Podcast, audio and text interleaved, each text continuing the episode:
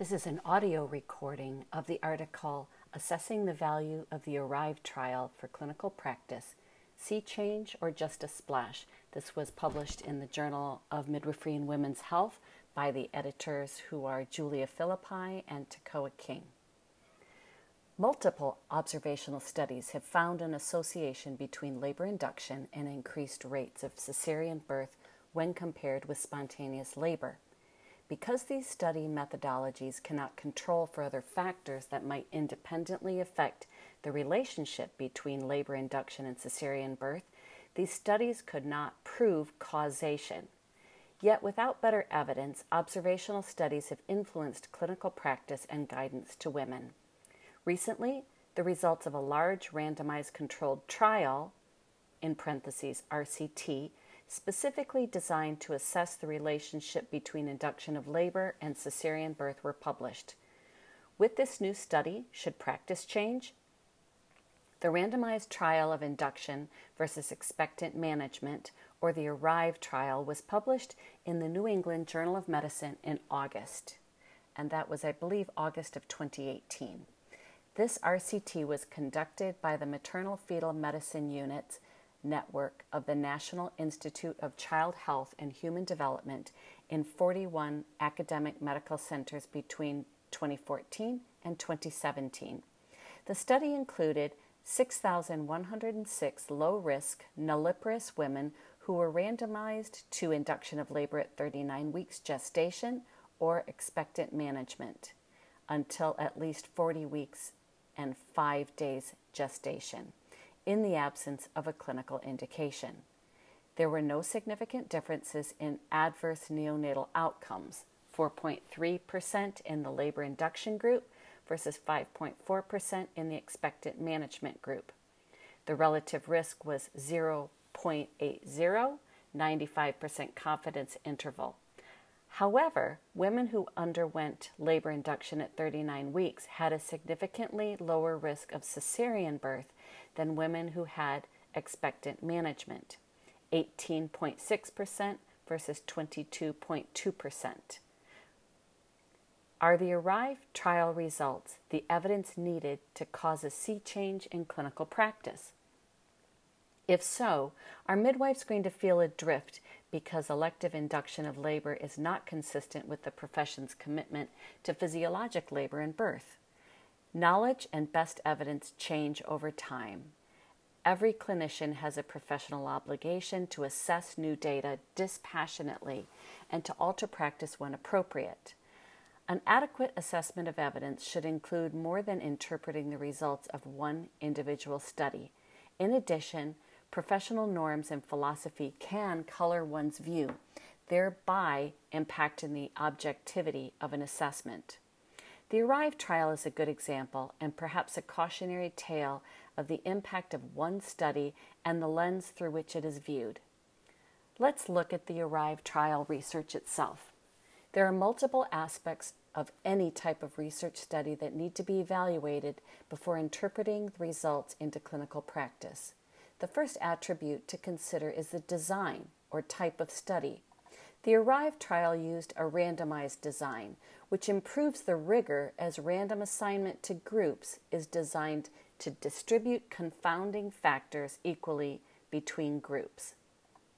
Just an aside here, if you remember from your research classes, confounding factors are those other factors that might actually contribute to the outcome. For example, things like age, socioeconomic status, BMI. So if you randomize, theoretically then, those things are going to be the same in both groups. Another characteristic of a study that must be assessed is its participants. Ideally, the samples of women who participate in studies should be diverse or approximate the target population. Prospective trials often struggle to enroll and retain a diversity of women. As a result, findings may not be applicable to a population broader than those included in the individual studies.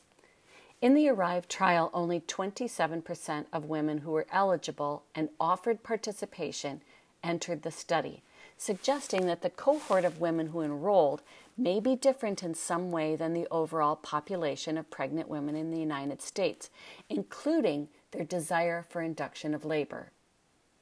So in other words, that 73% who declined participation are most likely in some ways different than the 27% of women who were eligible. Think about this for yourself or for your friends or family members. How likely would you be to enroll in a study where you're going to be randomized either to induction or to no induction? The median age of women who participated was 23 to 24 years, and few women, 3.7% in the labor induction group and 4.25% in the expectant management group, were older than 35 years. Therefore, most participants were younger than many women giving birth in the United States. The demographic differences between the women in the ARRIVE trial and the larger population of women who give birth in the United States limit broad application of these findings. Study interventions must also be carefully examined. The ARRIVE trial did not have a specified protocol for management of latent labor beyond asking that the clinicians initiate cervical ripening in women with a Bishop score of less than 5 and allow women undergoing induction of labor at least 12 hours from rupture of membranes and initiation of a uterine stimulant before concluding that the labor induction was unsuccessful. Without tight control of management practices or blinding providers to group allocation, there can be differences in how the women in the two groups were treated. Let's stop here for a moment and think about whether or not you could blind in a trial like this. And there's no way to blind either the participants because they're going to know if they're going to be induced at 39 weeks. And there's also no way to blind providers because they're going to know if they're inducing at 39 weeks versus expectant management. For example, clinicians may have given women undergoing labor induction more time to complete latent phase than women laboring spontaneously. While customization of care is an ethical imperative, it decreases research treatment fidelity and introduces bias in prospective studies. When evaluating the results of studies, it is important to distinguish between statistical and clinical significance, as Barker discusses in a commentary in this issue. While p-values determine the likelihood that a study's results were due to chance or not, these values are often erroneously used as a litmus test to indicate the importance of findings. For example, while the ARRIVE trial results did not reach the preset level of statistical significance for neonatal outcomes, elective labor induction at 39 weeks gestation was associated with a trend toward a lower stillbirth rate, even though the median gestational age at birth was only 4 days different between the two groups. While this outcome was not statistically significant by a small margin, it is consistent with other research in diverse populations, and it may be clinically significant for women and their healthcare providers, depending on a woman's individual circumstances. Further evidence on prevention of stillbirth may shift maternity care toward greater use of labor stimulation, or perhaps will be important for women in birth planning. In addition to an objective analysis of study results, it is critical not to let a professional philosophy become a professional prejudice. Several relevant professional organizations have issued statements about the ARRIVE trial results. Each of these statements highlights aspects and implications of the study relevant to the membership of that organization. Many were crafted with input from other professional organizations in a collaborative interprofessional approach. All the statements recommend caution before liberally offering elective induction of labor and highlight possible systems problems associated with implementation, such as having adequate staffing or patient rooms. In addition, they all emphasize shared decision-making with the woman as an essential element of implementation of the research results. The similarities in professional organization statements about the ARRIVE trial reflect an increasing focus on an individual's desires and needs that is a true step forward for all of maternity care. However, there are noticeable differences in the statements. The American College of Nurse Midwives statement reaffirms a commitment to normal physiologic childbirth and does not endorse elective induction of labor. The American College of Obstetricians and Gynecologists statement concludes that it is reasonable to offer elective induction to women who meet specific criteria.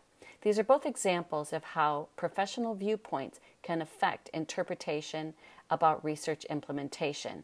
One of the most important products of interprofessional dialogue is identification of professional bias.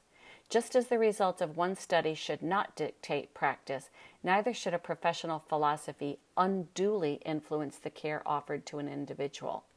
While all research is valuable, it takes many rigorous studies to establish an acceptable level of evidence to vastly change practice, especially when the implication is an additional and costly intervention. Adoption of practices on the basis of a single study can lead to a pendulum effect with wild swings in clinical management based on limited information. Instead, studies can be repeated and combined through systematic review or meta-analysis to improve the overall strength of evidence. High-quality science should be replicated across a variety of populations, facility types, and healthcare providers before being widely adopted in clinical practice. And I'm going to add to this that CNM care was not part of the ARRIVE trial. Staying abreast of research findings can be challenging, but it is essential. As the evidence that supports maternity care services changes, techniques for healthcare research are also developed and refined. Randomized trials have historically been the gold standard for research, as they could mitigate the effects of confounding variables. However, randomized trials that include pregnant women are often limited by ethical concerns. Some questions cannot be answered with a randomized trial because a study examining them would present too much risk for a woman and her fetus.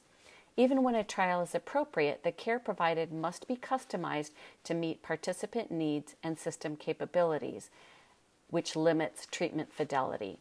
Because of the difficulties in obtaining representative samples and maintaining treatment fidelity in prospective trials, such as randomized controlled trials, maternity care research has often relied on data generated from clinical care. Large data sets can be beneficial as they gather data from whole populations. However, traditional statistical techniques are less valuable in assessing these large data sets. New and advanced statistical techniques estimate relationships among events and outcomes with greater precision. This journal, Journal of Midwifery and Women's Health, has featured some of these techniques in previous issues, including Carlson et al.'s use of propensity score matching, which, by the way, we have also used in our water birth study. So in other words, in propensity score matching, you're using retrospective data, but you're matching each participant on somebody in the other group. So for our water birth trial, we had a certain number in the water birth group, and we matched in the land birth based on things like age and BMI and socioeconomic status, so that the groups looked more alike. And Boberg's study using Cox proportional hazards models. In this issue, Ellen Tilden, CNM PhD, and John Snowden, PhD, explained some new statistical approaches to study maternity care in a three-part series. Awareness that statistical analytical techniques continue to evolve assists healthcare providers in assessing the credibility of research findings. Rigorous research findings that contradict standard practice can create emotional dissonance. Clinicians can be biased about which studies or bodies of evidence to implement. However, just as the scenery changes over time, during the course of any journey, the evidence that supports healthcare services changes. Evidence may not always support non-intervention or may cease to support interventions healthcare providers thought were helpful. While non-intervention is preferable when appropriate, Ignoring high-level, rigorous evidence supporting interventions that could improve maternal or neonatal outcomes would be negligent. Finally, in addition to changing evidence that conflicts with professional philosophy, tension between evidence-based and person-centered care is always a critical factor to take into consideration. Maternity care does not simply follow a cookbook of best practices generated from evidence. Excellent healthcare incorporates high-level evidence with the woman and family's needs and preferences while remaining sensitive to the context of healthcare at that location. This balance is not easy, as the research on professionally related stress among midwives in this issue attests. Despite some limitations, the ARRIVE study's findings pose important questions for clinical care. In the sea of shifting evidence, clinicians must remain open to new information while not being pushed off course. Open dialogue with other professionals about best practices for shared decision-making, informed consent, and high-quality evidence-based care is essential in this process. These are some of the hallmarks of midwifery, which are the North Star of our work and guide us toward our goal of safe, satisfying maternity care, even as tides shift.